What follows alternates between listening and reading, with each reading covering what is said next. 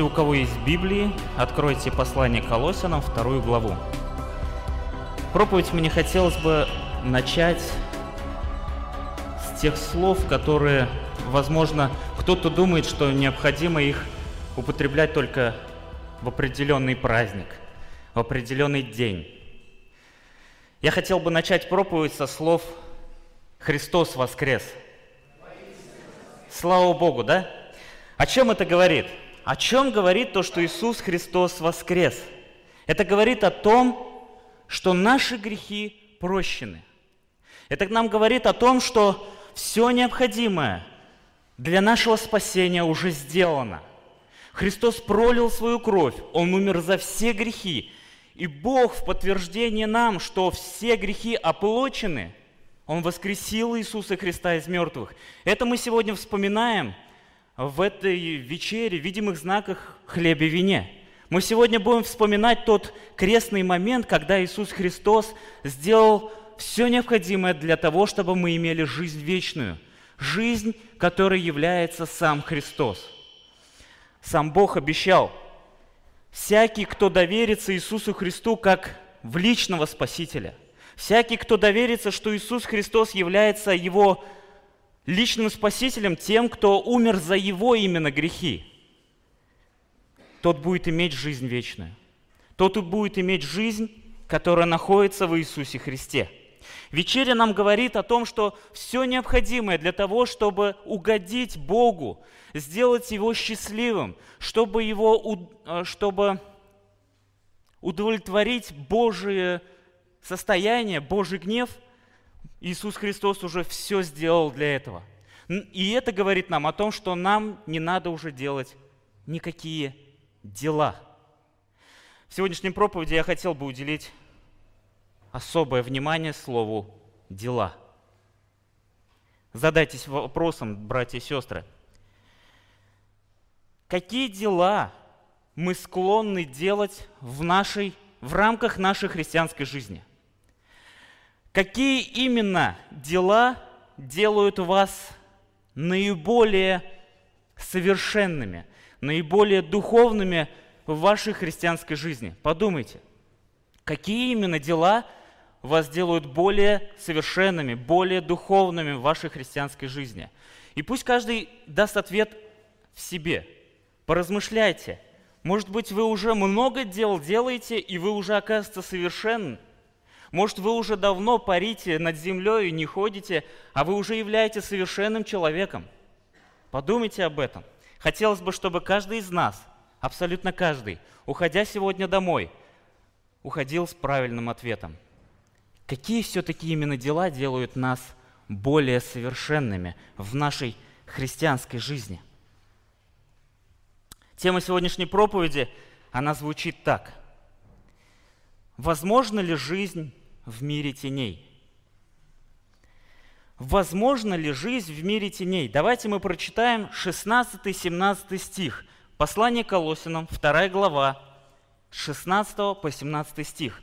Итак, а говорит апостол Павел, «Никто да не осуждает вас за пищу или питье, или за какой-нибудь праздник, или новомесячие, или субботу.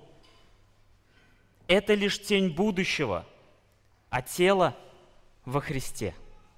Это лишь тень будущего, а тело во Христе. Итак, вопрос, возможно ли жизнь в мире теней? Можно ли жить в мире, где э, отображены только лишь одни тени? Вы сейчас чуть-чуть попозже поймете, к чему я вообще все это говорю. Самая главная идея всей второй главы, которую мы изучаем уже не первое воскресенье – она звучит так. Полнота Иисуса Христа ставится в противоположность гибельным заблуждениям. Полнота Иисуса Христа ставится в противоположность гибельным заблуждениям. Каким? Мы уже прошли философию, фарисейство, мистицизм, аскетизм. То есть апостол Павел предостерегает Колосин, церковь Колосин, э, от этих опасностей, о том, что вас могут сбить с толку философия, вас может сбить с толку фарисейство, вас может сбить с толку мистицизм, об этом мы поговорим в следующих проповедях, вас может сбить с толку аскетический образ жизни, и об этом мы тоже поговорим в следующей проповеди, если Господь позволит. Но сейчас, на данный момент, мы видим, что апостол Павел говорит нам о том, что Иисус Христос, в нем обитает вся полнота божества. Он совершенный Бог – он не просто какой-то человек хороший, который однажды пришел и ни за что его убили. Нет, Иисус Христос является полноценным Богом, полноценным человеком. Это было угодно Богу, это мы видим в 9 стихе, чуть-чуть выше. Богу было угодно, чтобы в нем обитала вся полнота божества телесно. И дальше, дальше написано о том, что и вы, вы, братья и сестры, которые верят, что Иисус Христос их личный Спаситель, и вы имеете эту полноту. Сами по себе? Тут написано в нем. Вы находитесь в Иисусе Христе, и вы обладатели, полноценные обладатели этой полноты. Мы можем сказать, как это? Как это мы можем обладать полнотой божества? Так же, как и Христос, в равной степени. Как это? Ответ такой. Все, что во Христе, все переходит нам. Его праведность, Его святость, Его непорочность, все это зачитывается нам. И в этом как раз-таки милость Иисуса Христа. То, что Он уже все сделал для того, чтобы мы и были спасены, и Он все сделал для того, чтобы мы прожили христианскую жизнь здесь на земле достойно, в угоду и во славу Божию. И вот э, об этом как раз-таки апостол Павел говорил во второй главе. Говорил о том, что в нем обитает вся полнота, и вы имеете эту полноту в нем. Вы имеете. И каким образом вы получили эту полноту? Верой. Верой. Верой в то, что Иисус Христос умер на кресте, значит, если вы уверовали, что Иисус Христос умер за место вас, значит, когда Он умер, здесь написано – и вы вместе с Ним. Когда Он воскрес, и вы вместе с Ним воскресли во славу Божию. Так было угодно Богу, чтобы и в Иисусе Христе, в Нем обитала вся полнота, и вы были причастниками этой полноты. Дорогие братья и сестры, вот такой был, вот о чем говорил апостол Павел выше. И смотрите, и дальше он говорит, уже во свете всего этого, он говорит, «Итак, никто да не осуждает вас». Никто да не осуждает вас. И правильно он говорит. Он говорит по делу. Потому что как вы начали в Иисусе Христе, так и ходите в Нем, укореняясь, утверждаясь в Нем – и вы имеете всю полноту, если вы действительно в нем находитесь. Чего вам еще надо для того, чтобы быть совершенными? Чего вам еще надо для того, чтобы быть уподобленными личности Иисуса Христа? Чего вам еще надо? По сути, ничего. Потому что во Христе обитает все необходимое для нашего духовного роста и для нашей духовной жизни. И вот здесь апостол Павел говорит в 16 стихе, «Никто да не осуждает вас». За что? За какие такие моменты кто-то может нас, христиан, осуждать? Смотрите, здесь написано, не осуждает вас за пищу, за питье, за какой-нибудь праздник, или новомесячие, или субботу. Как вы думаете, дорогие братья и сестры, кто мог Кому такая идея в голову пришла, чтобы осуждать новозаветних верующих вот за вот эти действия? Вам ни о чем это не напоминает? Откуда ветерок дует? Фарисейство. Иудаизм. Это Ветхий Завет. Это то, что было предписано Моисею и израильскому народу. Это то, что они должны были осуществлять. И апостол Павел, он говорит, никто да не осуждает вас. за все эти праздники, за все эти посты, за все эти моменты новомесяча, когда вам надо было каждый месяц приносить жертвы. Никто да не осуждает вас за то, что вы не соблюдаете субботу. Почему? Потому что была опасность. Была опасность, и эта опасность, она звучит практически во всех посланиях апостола Павла. Особенно это ярко звучит в послании Галатам. Помните, какая ересь пришла э, в церковь города Галаты? Помните? Иудейство. То же самое, что и здесь. Иудейство. Да, хорошо, что вы верите в Иисуса Христа, но знаете, чтобы быть более святым, чтобы быть более совершенным, необходимо соблюдать закон. Необходимо соблюдать предписания. И вот они, предписания. Необходимо есть пищу или ее не есть. Необходимо соблюдать какие-то праздники. Необходимо соблюдать новомесячие, приносить жертву каждый месяц. Необходимо соблюдать субботу. Для того, чтобы быть более духовным, необходимо это, это и это и это. И как вы думаете, новоиспеченные христиане, которые только что уверовали в городе Колос. Как вы думаете, задумались ли они о том, что они что-то делают не так? Это логично. Это логично. Это ересь, это, это уже не актуальное действие, оно могло легко сбить взор христиан от Иисуса Христа, от наслаждения им на какие-то дела – дела. Я сегодня сказал, что хочу уделять, уделить внимание этому огромному слову – дела. И вот этот взор, он мог легко уйти, увести взор колосских верующих от Иисуса Христа к каким-то делам. Знакомы ли вам какие-нибудь... Сегодня кто-то вообще соблюдает закон Моисея? Из вас кто-нибудь соблюдает закон Моисея? Никто новомесячи не приносит жертвы? Шашлыки только, да, кушаем каждый месяц, запах приятный. Это каждый май. Да. В субботу кто-нибудь работает? В субботу все работают. Значит, мы не соблюдаем. Мы нарушители. Что интересно, я тут а, посмотрел в интернете, какие еще могут быть законы, не законы Моисея даже, а законы уже в современных церквах, но других деноминациях. Например, возьмем самую такую. Мормоны, знаете, кто такие? Ладно, хорошо, что не знаете. Короче, у них они утверждают, что человек не может быть на хорошем счету как член церкви. Знаете за что? За то, что он пьет чай и кофе.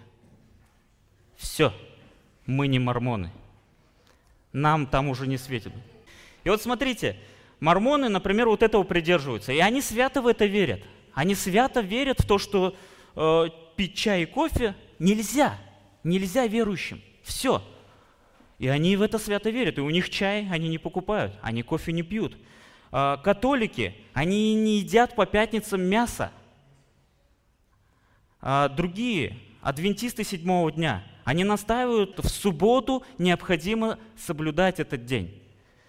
И вот эти учения, они превозносятся над Словом Божьим, они превозносятся над тем, что Иисус Христос оставил нам сегодня. И это подобно, сегодняшние вот эти учения, да, ветроучения, вот эти законы, они сбивают многих людей от личности Иисуса Христа, и они подобны вот этому же, вот этому же э, лжеучению, которое было в городе Колос. И апостол Павел говорит, да никто вас не осуждает – Пусть никто вас не осуждает за пищу, за питье, за какой-нибудь праздник, новомесячие, субботу. Не соблюдаете это. Да никто вас пусть не осуждает за это. Почему? Почему? Есть особая причина, чтобы вас не осуждать. В 17 стихе есть ответ. Это лишь тень будущего, а тело во Христе. Все эти предписания, которые вы говорили, ты не делаешь, значит, ты не член церкви. Ты этого не делаешь, значит, ты не угоден в, в глазах Божьих. Ты этого не делаешь, значит, я не знаю, Бог больше тебя никогда не примет в присутствии своего трона благодати. Никогда. За то, что ты это, это, это не делаешь. Но смотрите, здесь написано, это всего лишь тень будущего, а тело во Христе. Это все равно, что уделять особое внимание тени, но не уделять внимание тому, кто отбрасывает эту тень. Я сейчас это объясню. Представьте, представьте такую знакомую картину. Приходит э, в комнату, например, где ярко светит свет. Естественно, я вам сейчас распишу всю картину, чтобы вы все поняли. Светит ярко свет. Приходит ваш отец, живой отец, да, и он говорит, привет, сын. А вы общаетесь не с ним, а общаетесь с его тенью. Привет, папа. Как у тебя дела? Сегодня я хочу тебе рассказать о своих переживаниях. И вот начинаешь рассказывать тени, отец стоит рядом, вы разговариваете с тенью, вы разговариваете с ней и говорите, можно тебя обнять. Вы обнимаете тень, но вы не чувствуете тепло, потому что тень неосязаема. Тень всего лишь указатель на то, что есть тот, кто отбрасывает эту тень. И вместо того, чтобы наслаждаться общением с живой личностью, порою многие люди уделяют внимание тени. И вот, я не знаю, поняли вы это или нет, вообще смысл того, чего апостол Павел и я хотели сказать вместе. В 17 стихе апостол Павел говорит, все эти предписания, все эти действия, все эти обряды, которые вы делаете – которые вы говорите о том, что они вас делают совершеннее, всего лишь тень. Все эти жертвы Ветхого Завета, все эти предписания говорили и указывали на то, что будет тот, кто все это уже совершит и будет совершенным. Помните, в послании к евреям а, автор этого послания говорит о том, что жертвы необходимо было приносить каждый раз. Священникам постоянно необходимо делать работу для того, чтобы приносить, приносить, приносить жертву за грехи каждого человека. И это изо дня в день, из часа в час. Постоянное действие. Почему? Почему такое постоянное действие? Потому что эти жертвы были несовершенны. Эти жертвы не могли смыть все грехи человечества, они только их покрывали. Но там в послании к евреям написано, кто пришел и принес себя в жертву всего лишь один раз. И этого было достаточно, чтобы не просто покрыть грехи, а смыть их раз и навсегда. И этот момент мы сегодня вспоминаем. Это жертва нашего Господа Иисуса Христа. Он сделал все необходимое для того, чтобы мы радовались, чтобы мы находились в Его покое. Бог обещал, что вы войдете в мой покой. И Он говорил не о дне субботнем. Он говорил о покое, которое вы получите, братья и сестры, во Христе Иисусе. Вы обретете этот покой раз и навсегда, и вам не надо будет его соблюдать только в определенный день. Вы, ваша жизнь будет определением субботы. Ваша жизнь будет полностью покоиться, потому что вы находитесь в том, кто является законодателем, в том, кто является исполнителем закона, и в том, кто является вашей жизнью. Дорогие братья и сестры, Помните о том, что Христос – это живая личность. Это не тот, который с вами не общается, это не тот, который является тенью холодной, которую нельзя обнять. Иисус Христос – это живая, живая личность, ваш Господь, ваш Спаситель. И мы приходим к Нему, к престолу Его благодати, со всеми нуждами, со всеми переживаниями, со всеми радостями, с пониманием, что Он слышит, с пониманием, что Он нас принимает и понимает на все сто процентов. Кто-то может сказать, я не соблюдаю закон Моисея. Я не соблюдаю, я ничего не делаю из того, что говорят вот здесь-то, вот в этих стихах. Я не соблюдаю ни какие-то предписания о пище и питье, я не соблюдаю праздники, я не соблюдаю новомесячи, я не соблюдаю субботу, в принципе, я свободен. А что ты делаешь? Ну, я выполняю, а как это правильно бы сказать? Я выполняю христианские предписания, то, что написано в Новом Завете. А что написано в Новом Завете? Здесь говорится, «Солнце да не взаходит во гневе твоем, любите друг друга, будьте святы, потому что я свят». И все остальные предписания, которые нам необходимо делать. Всегда радуйтесь, за все благодарите. Все эти христианские предписания нам надо делать. И многие христиане говорят, и вот, вот это я делаю, вот это я делаю. Тогда какая разница? Какая разница между законом и вот этими христианскими предписаниями? Какая? Никакой разницы. И там надо делать дела, и тут надо делать дела. Пусть Господь нас благословит, чтобы мы сегодня, уходя с этой проповеди, помнили, что все, что Господь здесь оставил, а Он оставил же ведь эти христианские предписания в Новом Завете, Он оставил все это с одной целью, чтобы мы понимали, что всего этого мы сами не сможем делать. Мы берем этот груз, а он для нас тяжелый, потому что мы его пытаемся сделать. Потому что мы пытаемся пронести это, потому что мы пытаемся натянуть улыбку и всегда радоваться, потому что мы пытаемся примириться с тем, кого мы на глазах мы можем ему сказать «прости», а в душе мы его не прощаем. Это тяжело, тяжелая ноша, потому что это мы пытаемся сделать. Мы пытаемся любить тех, кого мы ненавидим.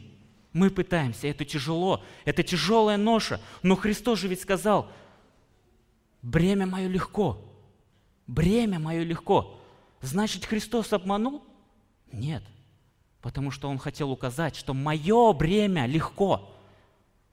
А то, что вы хотите взять на себя рюкзак исполнения этих христианских предписаний, это тяжело, это правильно вы говорите.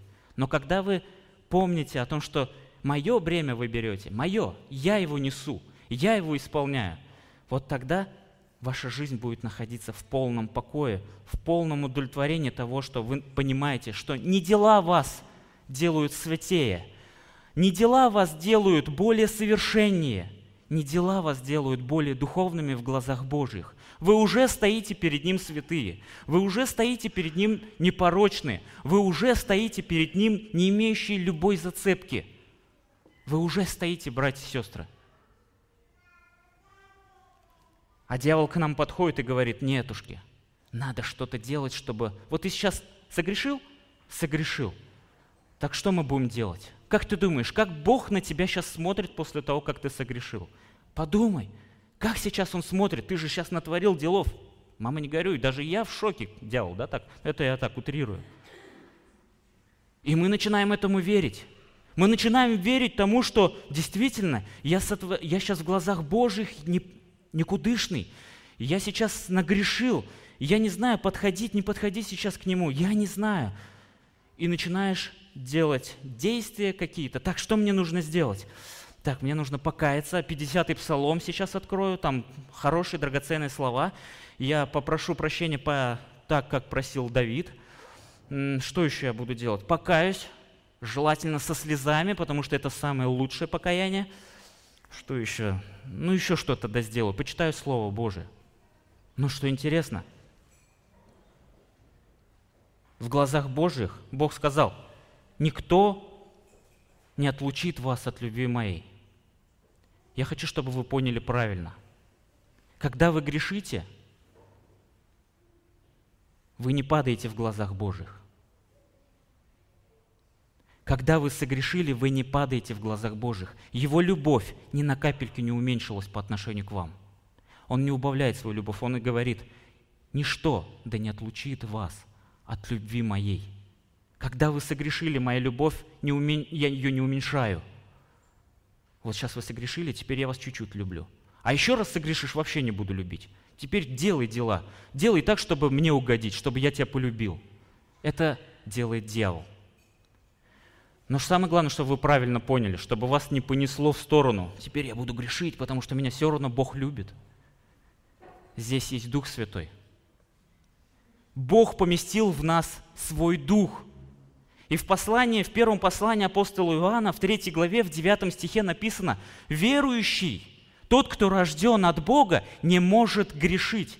И есть еще в одном переводе такие слова, «Он не может любить грех, он не может его любить». Он не может наслаждаться грехом. Верующий человек, который действительно рожден от Бога, он не может получать наслаждение от греха. И когда вы согрешите, единственное, что вы можете это сделать, это только лишь прийти к престолу благодати и сказать, Христос, я верю, что в Твоих глазах я сейчас все равно любим. Ты меня также сейчас примешь на свои колени, также меня обнимешь, поцелуешь меня и э, утешишь меня – и я хочу лишь попросить у тебя прощения, то, что я сейчас дал ход своей плоти. Я сейчас дал ход своим греховным мыслям. Я сейчас им дал ход. Не, не предоставил свои руки, не предоставил свое тело в угоду тебе. Я этого не сделал. Прости меня, пожалуйста, за это. И помоги мне наслаждаться Тобою, потому что Ты любящий Бог, потому что Ты всесильный Бог, потому что Ты тот, который все прощает, который наслаждает, и вас уносит размышления об Иисусе Христе. Вы уже не задумываетесь, как же я так мог 20 лет в вере и такой грех совершить, и самобичевание начинается. Пусть ваши взоры всегда будут на Иисусе Христе, даже когда вы согрешили – Устремляйте взор к Нему, размышляйте о том, каков ваш Бог, о том, какой ваш Иисус Христос, и тогда ваши мысли, они будут унесены размышлениями о Нем. Вы, будете, вы не заметите, как вы уже наслаждаетесь личностью Его. Вы не заметите, как уже вы унесены, увлечены этой живой личностью, и вы наслаждаетесь этим. И вы имеете радость, вы имеете свободу, и вы этой свободой делитесь с другими – Пусть Господь нас благословит, чтобы мы правильно понимали, чего от нас Господь хочет видеть. И вот вопрос, возможно ли жизнь в мире теней? Возможно ли жизнь в мире дел? Нет, конечно.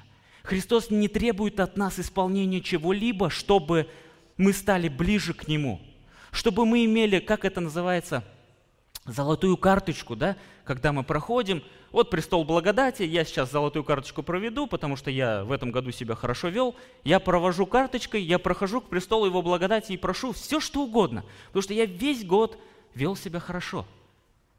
Не такое христианство Христос оставил здесь на земле. Он говорит, престолу благодати каждый может подходить, кто имеет веру в Иисуса Христа. Абсолютно каждый. Абсолютно каждый. С любой нуждой. Может даже с каким-то грехом прийти. Вы можете к престолу благодати, и Он вас услышит, Он вас примет, Он вас обнимет, Он вас полечит, Он вас полоскает, Он уберет эти репейники, которые на вашей шерсти да, находятся, где вы ходили по какому-то незлачным пажитям, а по какому-то репейниковому полю – он очистит вас, Он залечит ваши раны, Он добрый пастырь. Братья и сестры, поймите, что Христос – это не законодатель, который требует от вас. Исполняйте, исполняйте. Я хочу, чтобы вы это делали. Это тяжелое христианство, братья и сестры. Это тяжелое христианство, это тяжелая ноша. И здесь апостол Павел правильно говорит, все это всего лишь тень будущего, который указывает на совершенного, в котором вы будете иметь, иметь наслаждение, в котором вы будете иметь покой, в котором вы будете иметь свободу. Именно свободу Господь нам оставил в христианстве. Не какие-то предписания, а свободу. Пусть наша жизнь, она характеризуется, да, любовью друг к другу, но пусть эта любовь друг к другу, она исходит от личности живой Иисуса Христа. Да, пусть наша жизнь будет охарактеризована, что наша солнце земное не заходит во гневе нашем. Но пусть это, это не гневливость, она исходит не от нас, а от личности, которая в нас находится. Пусть Господь благословит, чтобы все эти христианские предписания не были для нас делами, для того, чтобы мы сказали, Господь, вот теперь-то я знаю, что Ты меня любишь. Вот теперь-то я знаю. Почему? Потому что я уверен в этом. Я же сегодня простил того, кого год не мог простить, а сегодня простил. Не этого требует Бог. Бог хочет, чтобы вы приходили и говорили, Христос, я не мог целый год простить этого человека. Но когда я пришел к тебе с этой нуждой, когда я к тебе пришел и сказал, я не могу простить его, я целый год пытался подойти к нему, во-первых, он меня не прощает, и это хорошая отговорка, а во-вторых, я его не могу покрыть, даже в сердце своем, словами я могу покрыть, но в сердце я не могу. И Господь, я не могу. И Христос тогда напоминает, а помнишь, я висел на кресте и простил тех даже, которые меня прибивали простил, я молился за них. Помнишь? Помню, Господь. А где я нахожусь? Ты находишься во мне. Ты имеешь полноту мою? Я имею твою полноту, Христос. А ты веришь, что я могу это через тебя сделать? Да, верю, потому что ты в Слове Божьем сказал, ты производишь и действие, и хотению. Все это по твоей доброй воле. Ты это делаешь, Христос. И вы, я не скажу, что это на мистическом уровне все происходит. Я не скажу, что это как-то наигранно все происходит, но вы на практике заметите, как вы подходите к человеку, которого год не могли простить, вы подходите и искренне просите у него прощения. И Господь располагает сердце того человека, смягчает его сердце, и он прощает вас. Вы находитесь в таком союзе, вы находитесь в таком мире, и вы радуетесь не потому, что ничего себе, вот это я сделал в этом году. Такое-то можно со всеми поделиться. А вы будете радоваться, что Христос – дал вам насладиться Его победой, которую Он уже давным-давно одержал там на кресте Голгофы. Дал вам насладиться этой победой. Это не ваша победа, это Его победа, которую Он совершил на кресте Голгофы.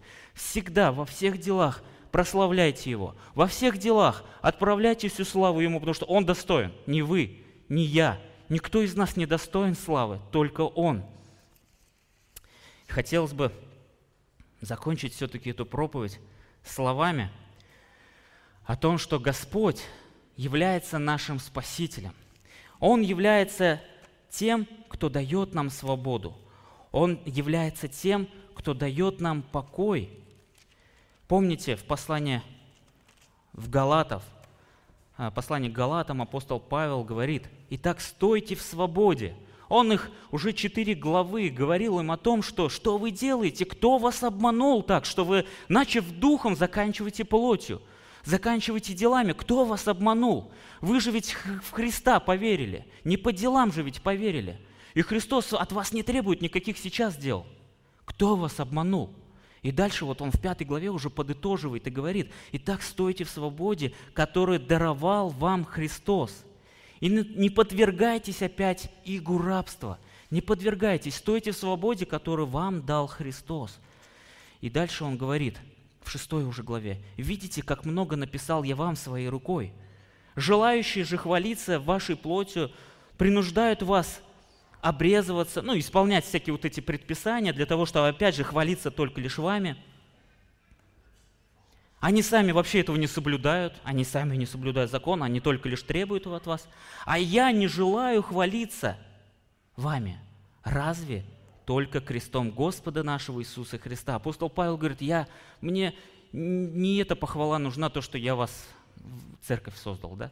Я вас взращиваю, через меня Господь работает. Я, самое главное, наслаждаюсь крестом Иисуса Христа, которым для меня мир распят, и я для мира. Ибо во Христе Иисусе ничего не значит ни обрезание, ни необрезание, а новое творение. Господь нам дал новую жизнь, и эта жизнь находится только в Иисусе Христе. Эта жизнь находится только лишь в одной живой личности, в Иисусе Христе. И как апостол Павел сказал, это всего лишь, вот эти дела, все эти предписания, это всего лишь тень будущего, которые однажды в свое время были даны, чтобы указать на совершенного. Тело же во Христе, и мы имеем это тело. Мы находимся в этом теле. Мы в нас Христос, и мы во Христе находимся. Вся слава пусть достанется только лишь нашему Спасителю Иисусу Христу, который дал нам эту свободу, который дал нам эту э, христианскую жизнь, которая прославляет нашего Небесного Отца. Пусть Господь нас благословит. Аминь. Помолимся. Дорогой Господь, слава Тебе и благодарение за то, что Ты являешься нашим Богом – Слава Тебе, что Ты не требуешь от нас никаких дел, Господь. Ты ничего от нас не требуешь, чтобы мы казались в Твоих глазах святее или духовнее. Ты уже нас сделал святыми. Ты уже нас сделал непорочными, и мы стоим перед Тобою, Господь. Слава Тебе, Иисус! Слава Тебе, что Ты нам показываешь, что никакие дела нашей христианской жизни, они не делают нас более духовными в Твоих глазах, Господь. Благодарим Тебя, что Ты нам показываешь, что это всего лишь, эти дела – это тень, это тень. И, этой, и жизни нету в, этих, в мире этих теней, Господь. Вся жизнь только в Тебе. Ты являешься вечной жизнью, Иисус. Помоги нам наслаждаться этим. Помоги нам действительно жить Тобою. Помоги нам жить всем тем, кем Ты являешься на самом деле. И сегодня мы вспоминаем вот момент крестных Твоих страданий. Господь, сегодня вечеря. Сегодня тот момент, когда мы вспоминаем то, что Ты уже сделал для каждого из нас, Господь. Благодарим Тебя за жертву Иисуса Христа, который за место нас отдал свое тело, чтобы пригвоздить его ко кресту, чтобы за место нас пролилась кровь и омыла полностью все наши грехи. Спасибо Тебе, дорогой Господь, что Ты все это сделал для славы Своей, Господь, чтобы мы получили вот эту свободу и наслаждение. И Благослови, пожалуйста, Господь, всех тех, кто сейчас здесь стоит и не имеет мира с Тобою, еще находится а, в поиске Тебя, Господь. Я прошу Тебя, помоги, чтобы воспоминания крестных Твоих страданий, вот эти все слова, которые Ты говорил сегодня в Слове Твоем, чтобы все эти слова, Господь, они оказались благотворными для этих людей. Помоги, чтобы каждый, кто услышал о том, что Ты их Спаситель, и ты уже простил им грехи давным-давно на кресте Голгофы, и ты являешься воскресшим Христом, помоги, чтобы эти люди, они уверовали в эту весть, чтобы они были возрождены Тобою, Господь.